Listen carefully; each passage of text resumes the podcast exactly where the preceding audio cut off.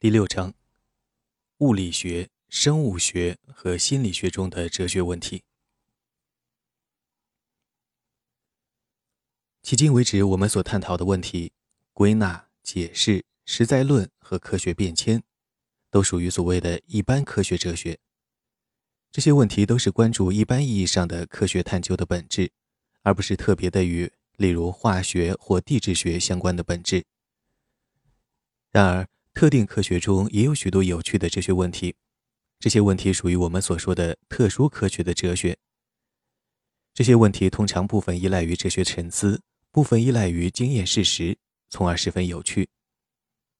在本章中，我们要考察分别来自物理学、生物学和心理学的三个这类问题。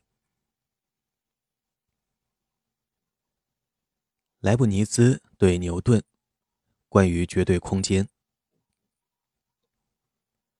我们的第一个主题是关于17世纪两个杰出科学家莱布尼兹 （1646-1716） 和牛顿 （1642-1727） 两人之间就时空本质的争论。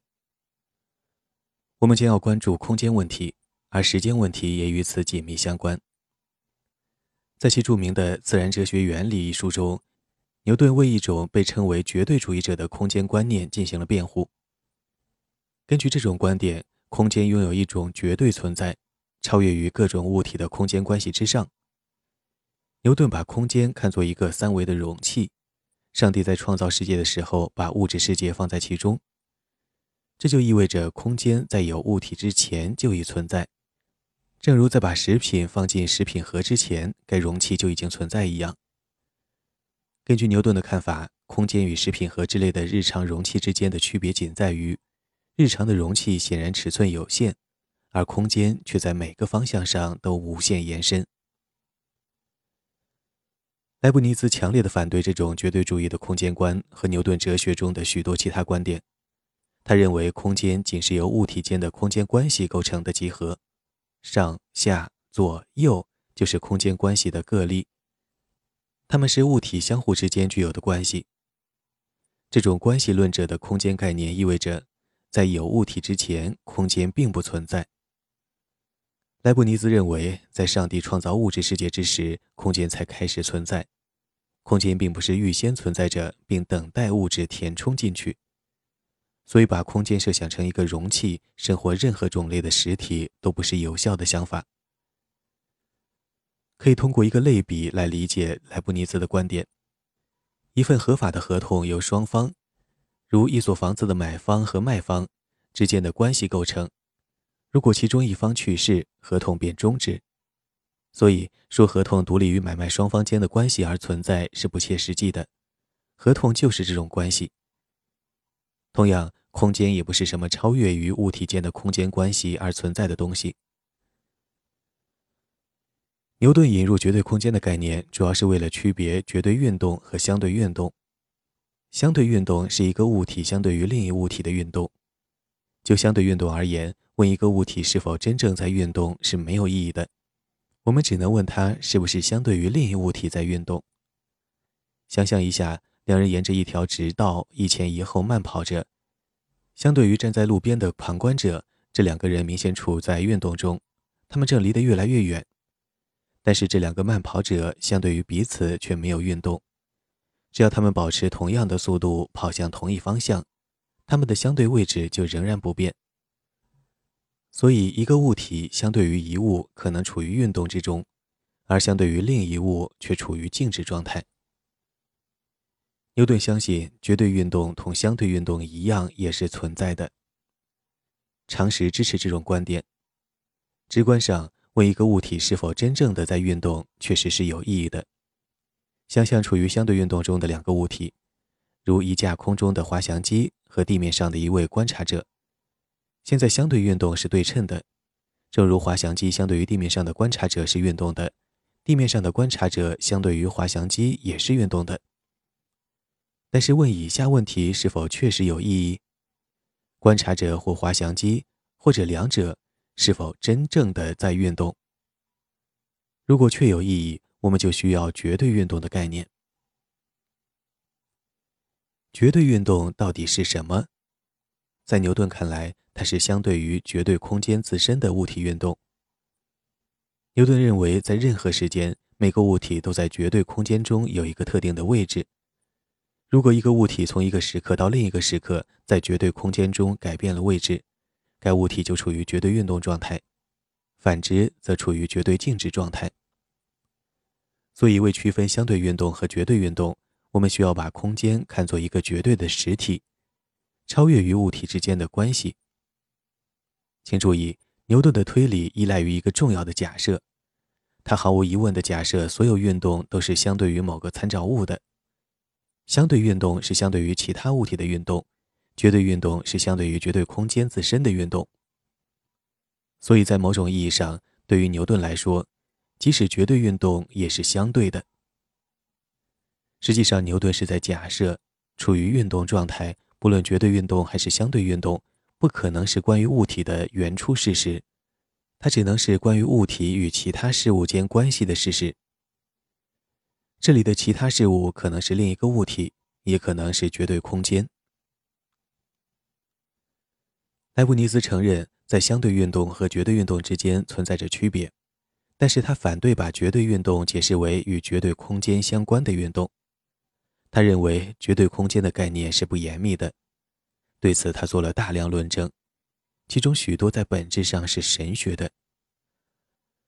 从哲学的观点看，莱布尼茨最有趣的论证是，绝对空间与他所说的不可区分事物的同一性原则相矛盾。莱布尼茨认为这条原则毋庸置疑是正确的，所以它拒斥绝对空间的概念。不可区分事物的同一性原则指的是，如果两个物体不可区分，它们就是同一的，即它们实际完全是同一个物体。说两个物体不可区分意味着什么呢？这意味着根本不能在这两者之间找到任何区别，两者具有完全相同的属性。所以，如果该原则是真的，那么任何两个真正不同的对象必须至少在一个属性上不同。否则，它们就是同一个，而不是两个物体。不可区分事物的同一性原则在直观上非常具有说服力。找到两个不同的物体共同具有所有属性的例子当然不容易，甚至工厂里大批量制造的两个产品，通常也会在许多方面不同，即便这些差别不能通过肉眼观察到。该原则总体上是否正确？是哲学家们仍在争论的复杂问题，答案部分取决于究竟什么能被算作属性，部分取决于量子物理学中的疑难问题。但是我们目前关注的是莱布尼茨对这条原则的应用。莱布尼茨用了两个思想实验来揭示牛顿的绝对空间理论和不可区分事物的同一性原则之间的矛盾。他的论证策略是间接的，为了论证。他假设牛顿的理论正确，然后他力图证明这一假设会带来矛盾，矛盾不可能为真，所以莱布尼茨的结论是牛顿的理论必为假。回想一下牛顿的观点，他认为在时间上的任何时点，宇宙中的每一个物体在绝对空间中都有一个确定的位置。莱布尼茨要我们设想两个不同的宇宙，其中包含有彼此完全相同的物体。在宇宙一中，每个物体在绝对空间中都占据一个特定的位置。在宇宙二中，每个物体在绝对空间中都被移到了一个不同的位置，例如向东移了两英里。没有任何方式可以区分开这两个宇宙，因为正如牛顿自己所承认的，我们不能观察到绝对空间中物体的位置。我们所能观察到的只是物体相对于其他物体的位置。而这些位置没有变化，所有物体在移动的量上都相同。任何观察和实验都永远不能揭示出我们是生活在宇宙一还是宇宙二中。第二个思想试验与第一个相类似。回想一下牛顿的理论，他认为一些物体在绝对空间中移动，而另外一些物体处于静止状态。这就意味着，在每一时刻，每个物体都有一个确定的绝对速度。速度是在一定方向上的速度，所以一个物体的绝对速度是该物体在绝对空间中一定方向上的移动速度。绝对静止的物体绝对速度为零。现在想象有两个不同的宇宙，它们之中有完全相同的物体。在宇宙一中，每个物体都有一个特定的绝对速度；在宇宙二中，每个物体的绝对速度都增加了一个固定的量。比如说，增量为在一个规定的方向上每小时三百公里。我们还是永远不能区分开这两个宇宙，因为正如牛顿自己所承认的，我们不可能观察到一个物体相对于绝对空间的移动速度，我们只能观察到物体相对于其他物体来说移动的速度。而这些相对速度将保持不变，因为每个物体的速度都增加了完全相同的量。没有任何观察和实验能够揭示出我们生活在宇宙一还是宇宙二。在上述两个思想试验里，莱布尼茨都描绘了两个宇宙，用牛顿自己的理论永远无法区分开，它们完全不可分辨。但是根据不可区分事物的同一性原则。这就意味着这两个宇宙实际上是同一个，所以结果就是牛顿的绝对空间理论是错误的。还可以用另外一种方式来看待这一点：牛顿的理论暗示，处于绝对空间中某一处的宇宙与移动到不同处的该宇宙之间有真正的差异。但是莱布尼茨指出，只要宇宙中每个物体位置移动的量相同，这种差异就完全不可察觉。如果在两个宇宙之间觉察不到任何差异，它们就是不可区分的。不可区分事物的同一性原则告诉我们，这两个宇宙实际上是同一个。所以，牛顿理论的一个错误是，他在只有一个事物的时候，认为有两个事物存在。绝对空间的概念因而与不可区分事物的同一性原则相冲突。莱布尼茨的第二个思想实验逻辑与此相同。实际上，莱布尼茨是在声称绝对空间是一个空概念，因为它不能在观察上做出区分。如果既不能觉察到绝对空间中物体的位置，也不能觉察到相对于绝对空间的物体速度，那又为什么要相信绝对空间呢？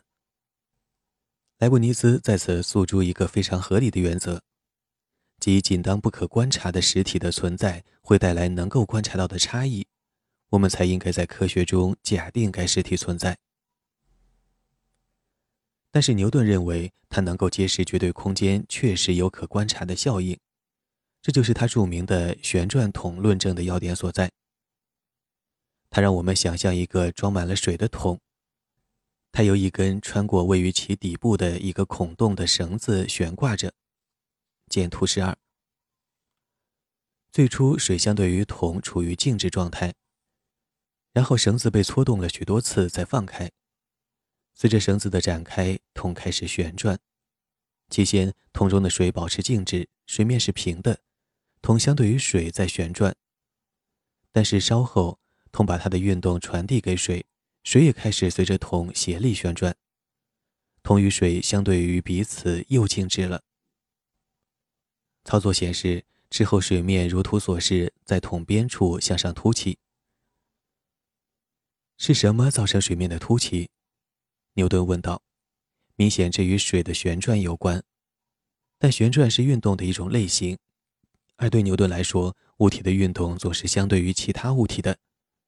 所以我们必然要问：水相对于什么在旋转？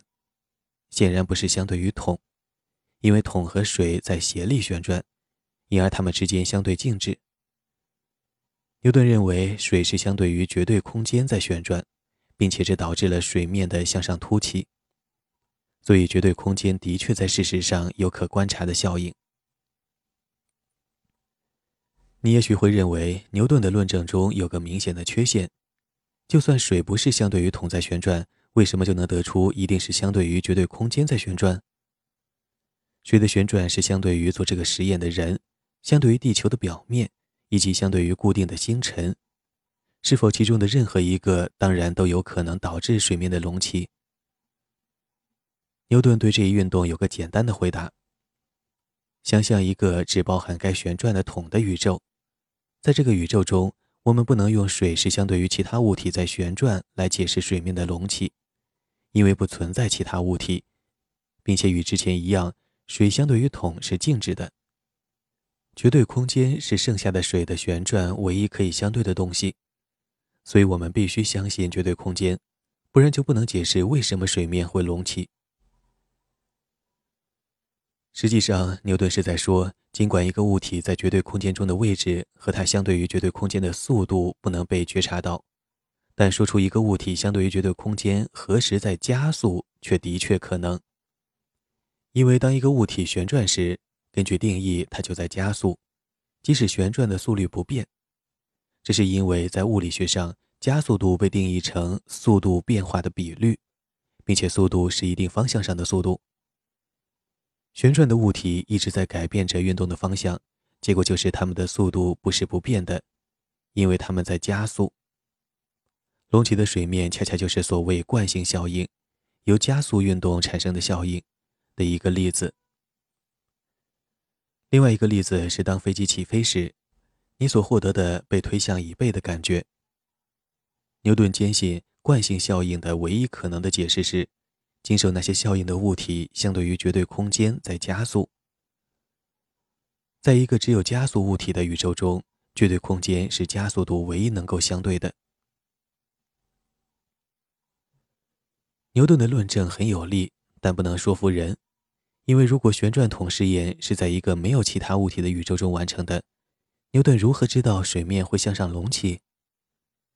牛顿想当然的假设，我们在这个世界中所发现的惯性效应。在没有其他物体的世界中也会保持不变，这明显是个非常重要的假设。许多人已经质疑牛顿有何理由如此设想。所以，牛顿的假设不能证明绝对空间的存在。相反，他为莱布尼茨的辩护者平息了来自外界的一种挑战，即要求他们提出惯性效应之外的替代解释。莱布尼兹也面临着不借助绝对空间来解释绝对运动和相对运动之间区别的挑战。在这个问题上，莱布尼兹撰文称：当实体变化的直接原因在实体本身时，该实体就在真正的或绝对的运动。回想一下滑翔机和地面上的观察者的例子，相对于彼此，两者都在运动。为了确定哪个在真正的运动，莱布尼兹会说：“我们需要确定变化。”即相对运动的直接原因是在滑翔机、观察者还是两者？这种关于如何区别绝对运动和相对运动的提议，避免了一切对绝对空间的参照，但是却很不清晰。莱布尼兹从未严格的解释过，在一个物体中变化的直接原因是什么意思，但是也许他的意图是要锯齿牛顿的假设。即一个物体的运动，不管是相对运动还是绝对运动，都只能是关于该物体与其他物体间关系的一个事实。令人感兴趣的是，关于绝对和相对的争论并没有消失。牛顿关于空间的论述与他的物理学有密切的关系，而莱布尼兹的观点是对牛顿观点的直接回应。所以，也许有人会认为，17世纪以来的物理学发展。到目前应该已经解决了这一问题，但是这却没有发生。尽管人们曾经普遍认为爱因斯坦的相对论已经做出了偏向于莱布尼兹的论断，但是近些年来这种观点日益遭到批判。源于牛顿和莱布尼兹之间的争论，在三百多年后变得更为激烈。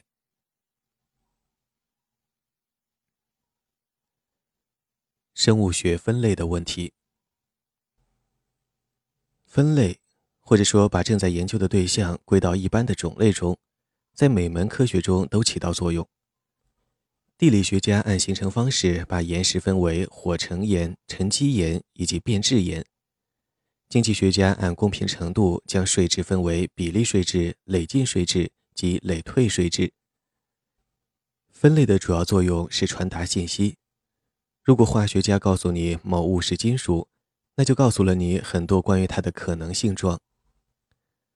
分类提出了一些有趣的哲学问题，这些问题大部分源于这一事实：即任何给定的对象集合，原则上都可以按很多不同的方式来划分类别。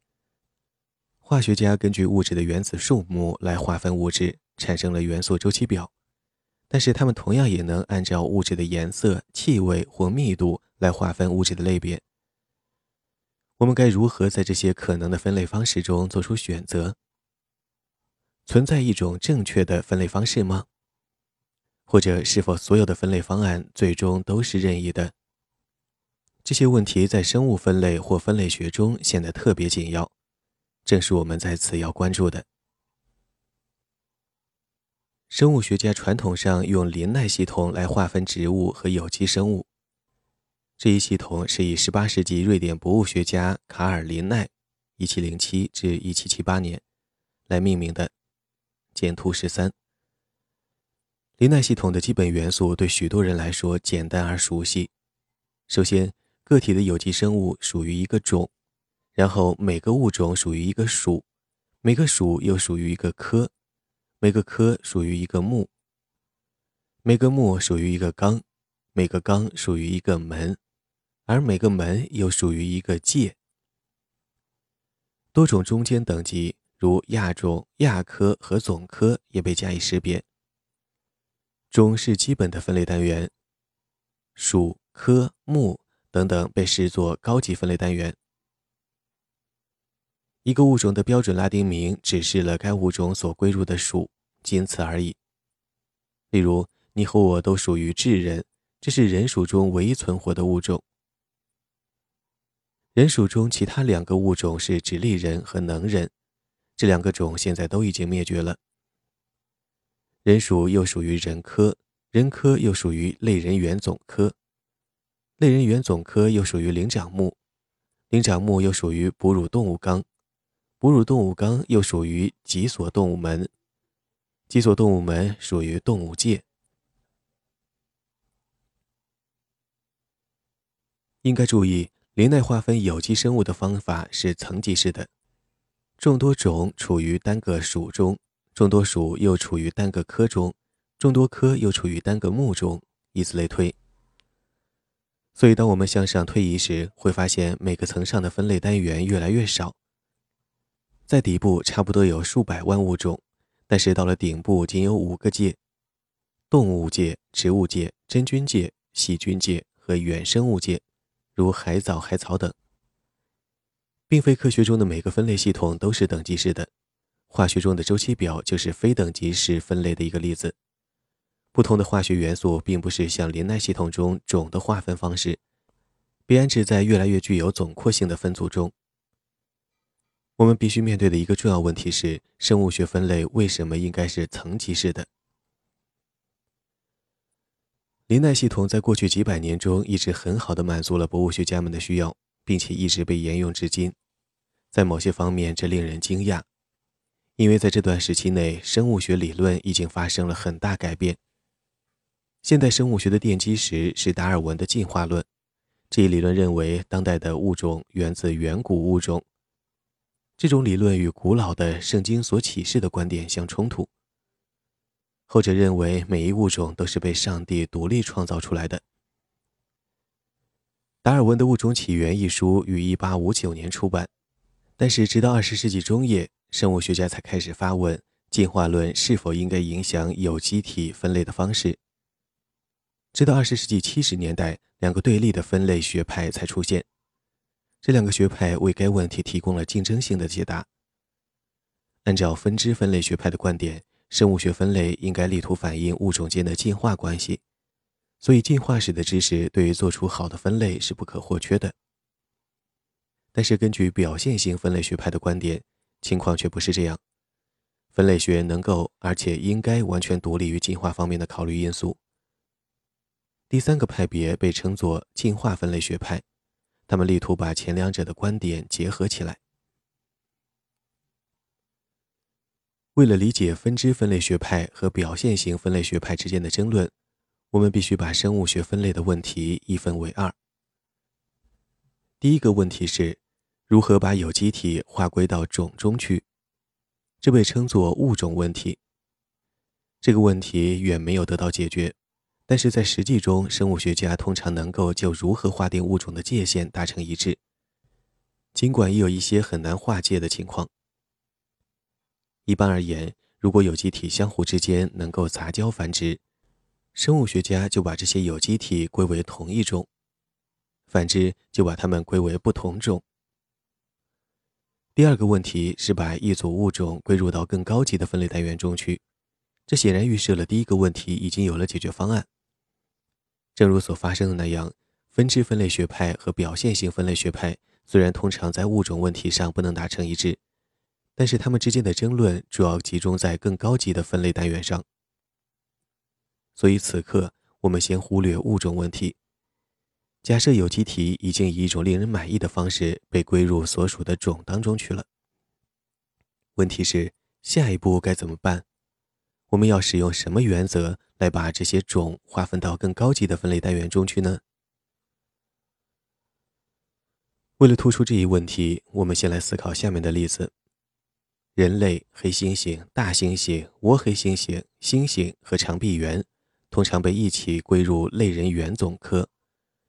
但是狒狒又不算作类人猿，为什么会这样呢？把人类、黑猩猩和大猩猩等放在一组，而又不把狒狒放在该组中，理由是什么呢？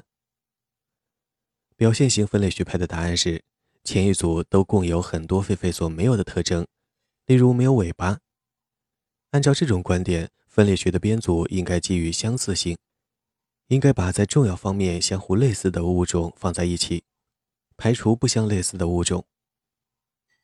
直观上，这是一种合理的观点，因为它与分类的目的在于传达信息的观念是完全吻合的。如果分类学的分组基于相似性，知道一个特定的有机体属于哪个组，就会告诉你很多关于它的可能特征。如果被告知一个给定的有机体属于类人猿总科，你将会知道它没有尾巴。而且被传统分类学认可的许多分组似乎确实基于相似性。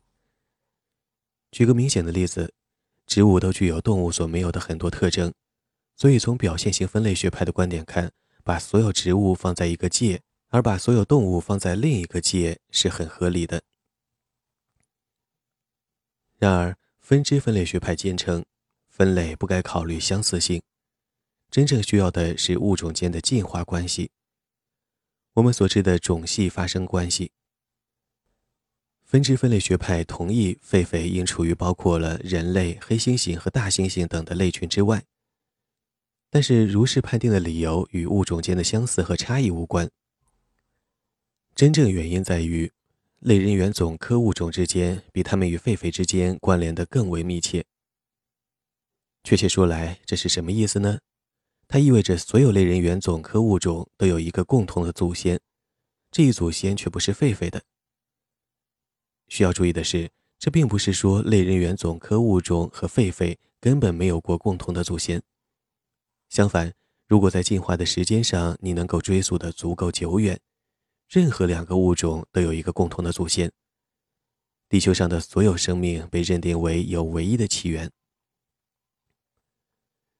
关键之处在于，类人猿物种与狒狒的共同祖先，也是许多其他物种，如各种各样的猕猴种的祖先。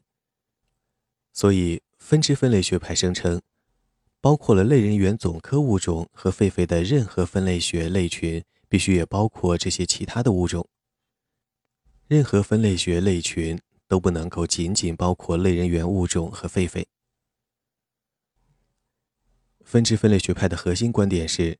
所有的分类群，不管是属、科、总科还是其他，都必须是单系的。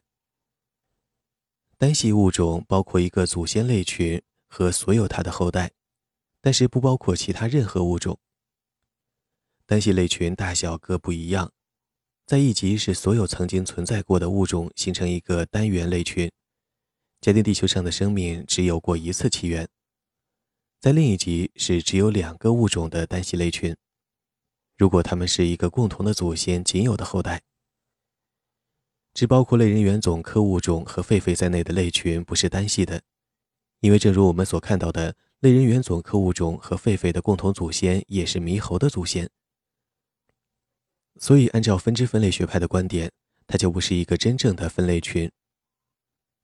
不管类群的成员有多么简单，只要该类群不是单系的，它就不允许出现在分支分类学中的分类中。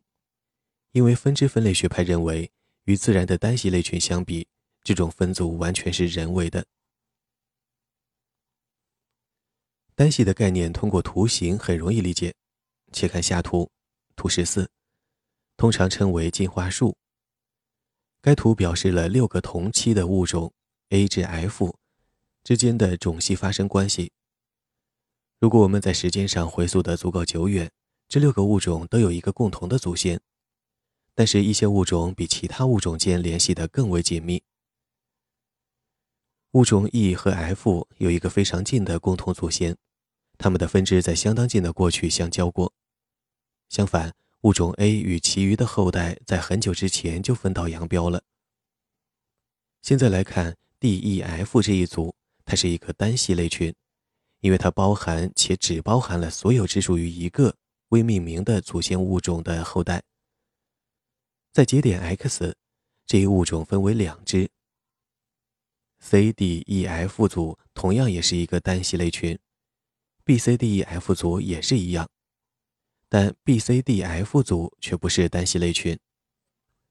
原因在于这四个物种的共同祖先也是物种 E 的祖先。图中所有单系类群都是环状的，任何其他的物种类群都不是单系的。分支分类学派与表现型分类学派间的争论绝不纯粹是理论上的，有很多他们互有分歧的实际案例。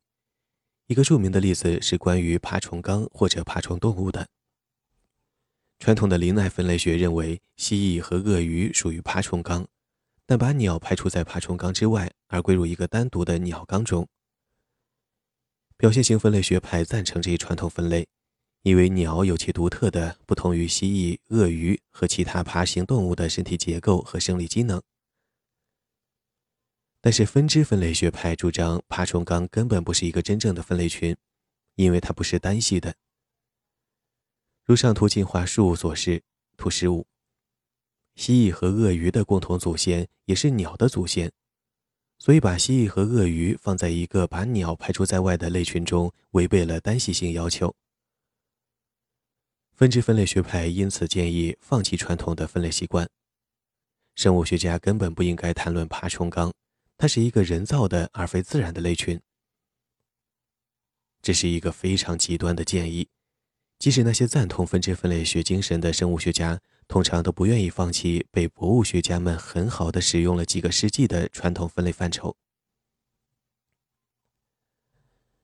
分支分类学派坚持认为自己的分类方法是客观的，而表现型分类学派的方法不是。这一指责当然有正确之处，因为表现型分类学派把物种间的相似性作为分类的基础，而对相似性的判断总会部分的含有主观成分。任何两个物种在一些方面都有相似之处，而在另一些方面不相似。例如，两个昆虫物种可能在身体结构上非常相似，但在摄食习惯上非常不同。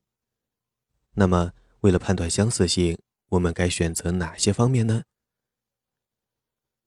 表现型分类学派希望通过定义一种整体相似性的标准来避免这一问题。这种标准将考虑一个物种的所有特征。这样就有可能建立起完全客观的分类。尽管这一想法听起来很好，但是它却不可行，主要是因为没有明显的计算特征的方法。当今很多人认为整体相似性的观念在哲学上是可疑的。表现型的分类确实存在，并用在了实践中，但是它们并非完全客观。对相似性的不同判断导致了不同的表现性分类。没有明显的方法可以用来在它们之间进行选择。分支分类学派也面临着一系列他自己的问题，其中最严重的问题是，为了按照分支分类学的原则建立一个分类，我们就需要在设法分类的物种间弄清种系发生的关系，而这是非常困难的。仅通过观察这些物种显然不能弄清这些关系，他们只能通过推理得出。现在已经提出了多种推导种系发生关系的方法，但是它们还不十分完善。实际上，随着分子遗传学提出越来越多的证据，物种间种系发生关系的设想很快被推翻了。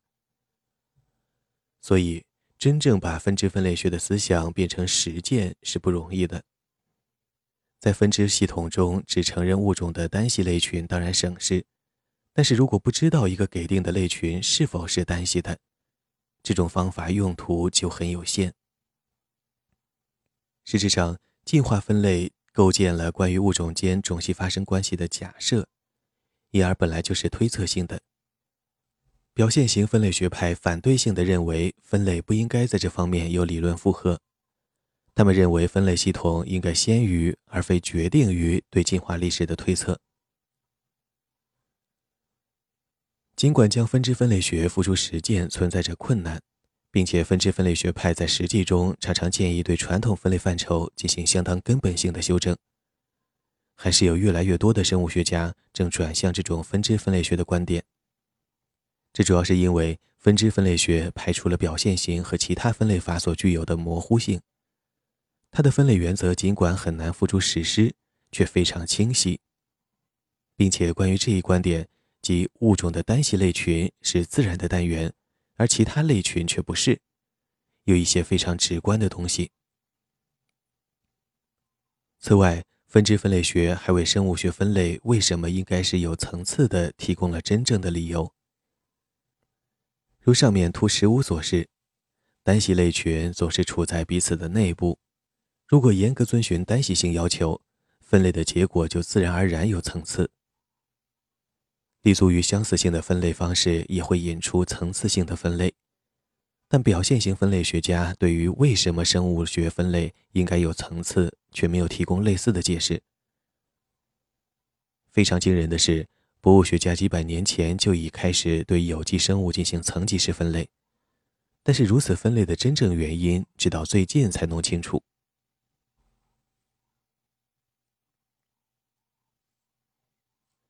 意识是模块化的吗？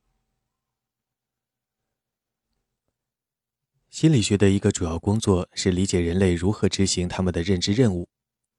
认知任务并不仅仅指解纵横字谜之类的事情，也指安全的过马路、理解他人所说的话、辨认别人的面容，以及在商店里核对找零之类的普通任务。不能否认，人类非常擅长于其中的许多任务。如此擅长，以至于我们通常做得很快，几乎不伴随有意识的思考。为了认识这一点有多么不寻常，让我们来考虑一个事实：即不管付出多大的努力和代价，机器人从来都没有被设计成哪怕只有一点点像人类在真实生活情境中那样行动。没有机器人能够像人类普通的一员那样机敏地解纵横字谜，或者参与一个对话。不知为何。人类能够最轻松地完成复杂的认知任务。我们所知的认知心理学，其主要解释目标就在于设法理解这是如何可能的。我们所关注的焦点是在认知心理学家中由来已久且不曾间断的一个争论，它所涉及的是人类意识的建构。一种观点认为，人类意识是个万能解题器。这意味着意识中有一套通用的解题技巧，或通用智能。意识把它们运用于无限多的认知任务上。所以，不管人们是在数担子、决定去哪家饭馆吃饭，还是在努力学一门外语，所使用的都是同一套认知能力。这些认知任务代表了人类通用智能的不同应用。与此相对的另一种观点则认为，人类意识中包含大量专门的子系统或模块。每一种都是被设计用来执行非常有限的一类任务，而不能执行其他任务。见图十六。这被称作意识的模块性假说。例如，人们普遍相信有一个特殊的语言习得模块。这一观点源自语言学家诺姆·乔姆斯基。乔姆斯基认为，儿童并不是通过听取成人的谈话后，用他们的通用智能来找出所说语言的规则。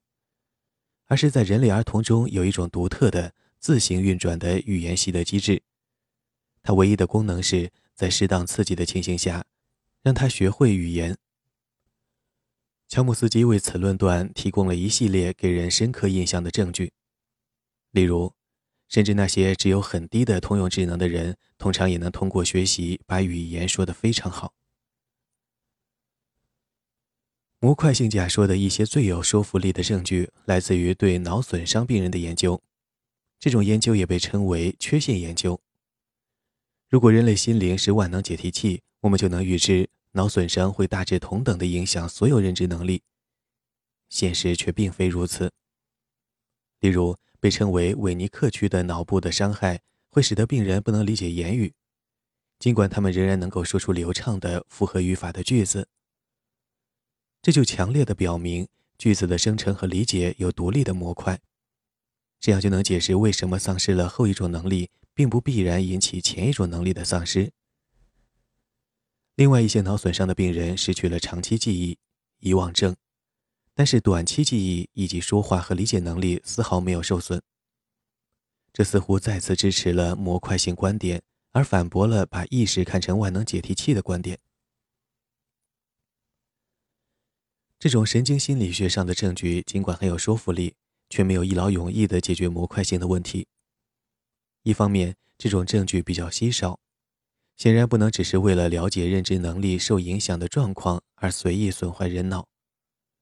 另一方面，正如在科学中通常存在的，关于数据应该如何解释，存在着严重的分歧。一些人认为，所观察到的脑损伤病人的认知障碍模式，并不意味着意识是模块性的。他们声称，即使意识是万能解题器，即不是模块性的，脑损伤不同程度的影响不同的认知能力，仍然是可能的。所以，他们主张不能仅从缺陷研究来轻率判断意识的结构。这种研究最多只能提供有瑕疵的证据。最近，许多对模块性的关注要归功于杰里·福多尔，一位有影响力的美国哲学家和心理学家。福多尔于1983年出版了《意识的模块性》一书。该书既有对模块究竟为何物的非常清晰的论述，也有对哪些认知能力是模块化的。哪些不是的有趣假设？福多尔认为，大脑模块有大量突出的特征，下面是其中最重要的三个特征：一，它们是领域化的；二，它们的运行是强制性的；三，它们是信息分割的。非模块化的认知系统不具有其中任何一个特征。福多尔接着主张，人类意识虽非全部，但却部分是模块化的。有些认知任务，我们用专门的模块来解决；有些任务，我们用通用智能来解决。说一个认知系统是领域化的，就是说它是专门化的，它负责一组有限的、精确划定的任务。乔姆斯基所假定的语言习得机制，就是领域化系统的一个很好的例子。这种机制的唯一功能，就是使儿童学会语言。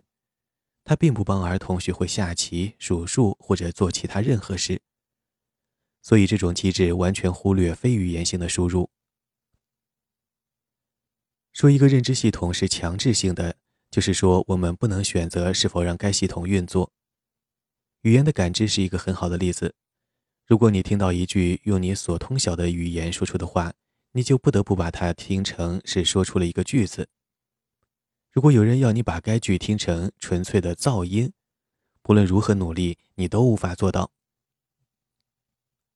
福多尔指出，并非所有认知过程在这方面都是强制性的，思维明显就不是这样。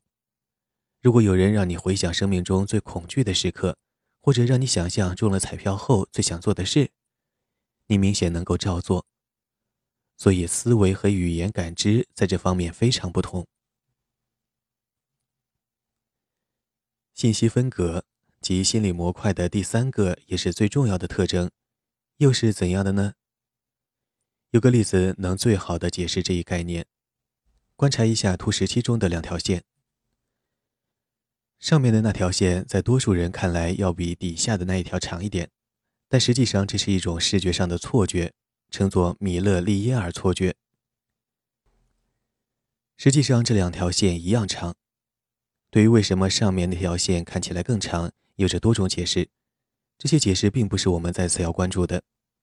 这里的关键在于，即使知道它是一种视觉幻觉，这两条线看起来仍然不一样长。在福多尔看来，这一简单的事实对于理解意识结构有着重要的启发。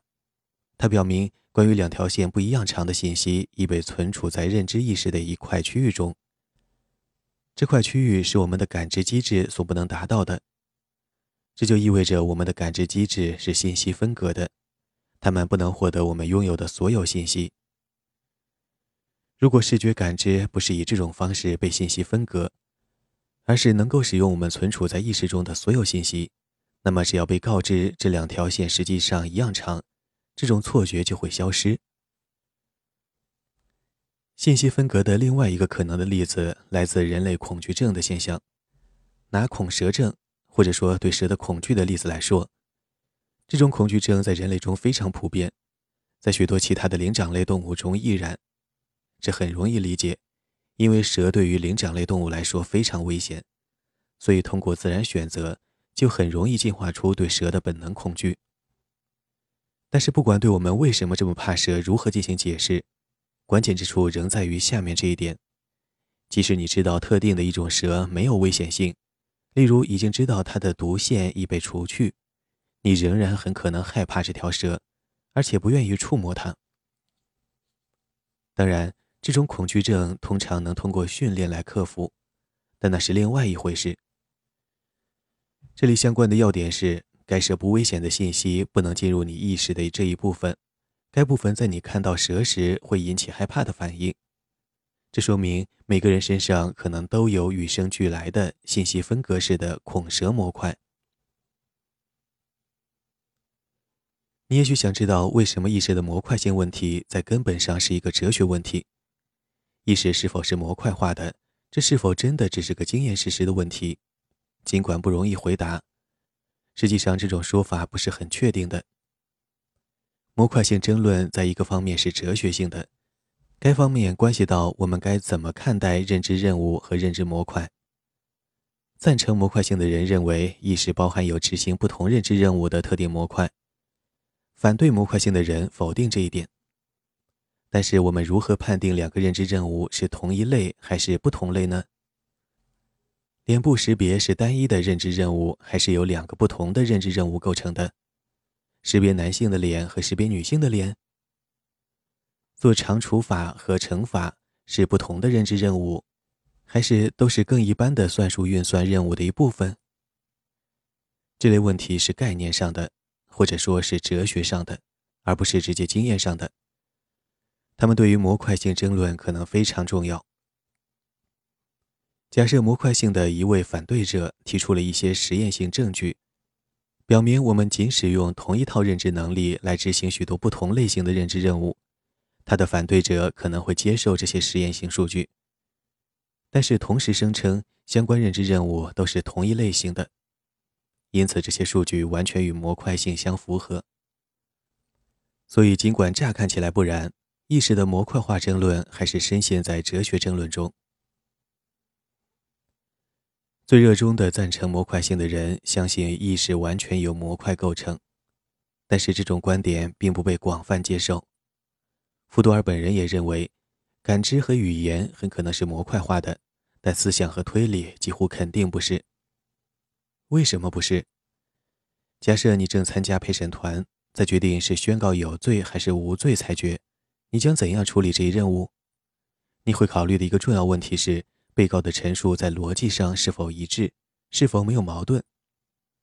你可能问自己，现有的证据是否刚好与被告的罪行相符？或者是否很强的支持了罪行的成立？显然，你在此所用的推理技巧、检验逻辑一致性和评估证据，是通用的技巧。他们不是专门设计出来用于陪审团的。你在许多领域都使用这些技巧，所以你在仔细考虑被告的罪行时所运用的认知能力不是领域化的。同样，他们的运用也不是强制性的。你必须有意识地思考被告是否有罪，并且能够在任何你想要停止的时刻，例如在午休时间，停止这些思考。最重要的是，这里同样也没有信息分隔。你的任务是全面考虑，决定被告是否有罪，所以你也必须运用所拥有的任何背景信息，只要你认为相关。例如，如果被告在审问之下紧张痉挛。并且你相信紧张的痉挛总是有罪的一种标志，你就可能会利用这一信念来做出裁决。所以这里没有信息的储存，它是你用来做出裁决的认知机制所不能通达的。尽管法官可能会提醒你忽视某些事情。简言之，这里不存在决定一名被告是否有罪的模块。你是用通用智能解决这一认知问题的。福多尔的命题即意识，尽管不是全部，但部分是模块化的。这样看来便十分合理。但是确切说来，有多少模块？这些模块具体负责什么？在当前的研究状况下，还是无法回答。福多尔本人对认知心理学解释人类意识运作方式的可能性非常悲观。他坚信，只有对模块化的系统才能进行科学的研究，非模块化系统因并非信息分隔而更难以做出模型。所以在福多尔看来，认知心理学家最好的研究策略是关注感知和语言，而不管思维和推理。但是福多尔思想的这个方面颇具争议。并非所有心理学家在意识的哪些部分是模块化的，哪些不是的问题上都同意他的观点，也并非所有心理学家都赞同只有模块化的系统能够被科学的研究。以上是本书第六章：物理学、生物学和心理学中的哲学问题。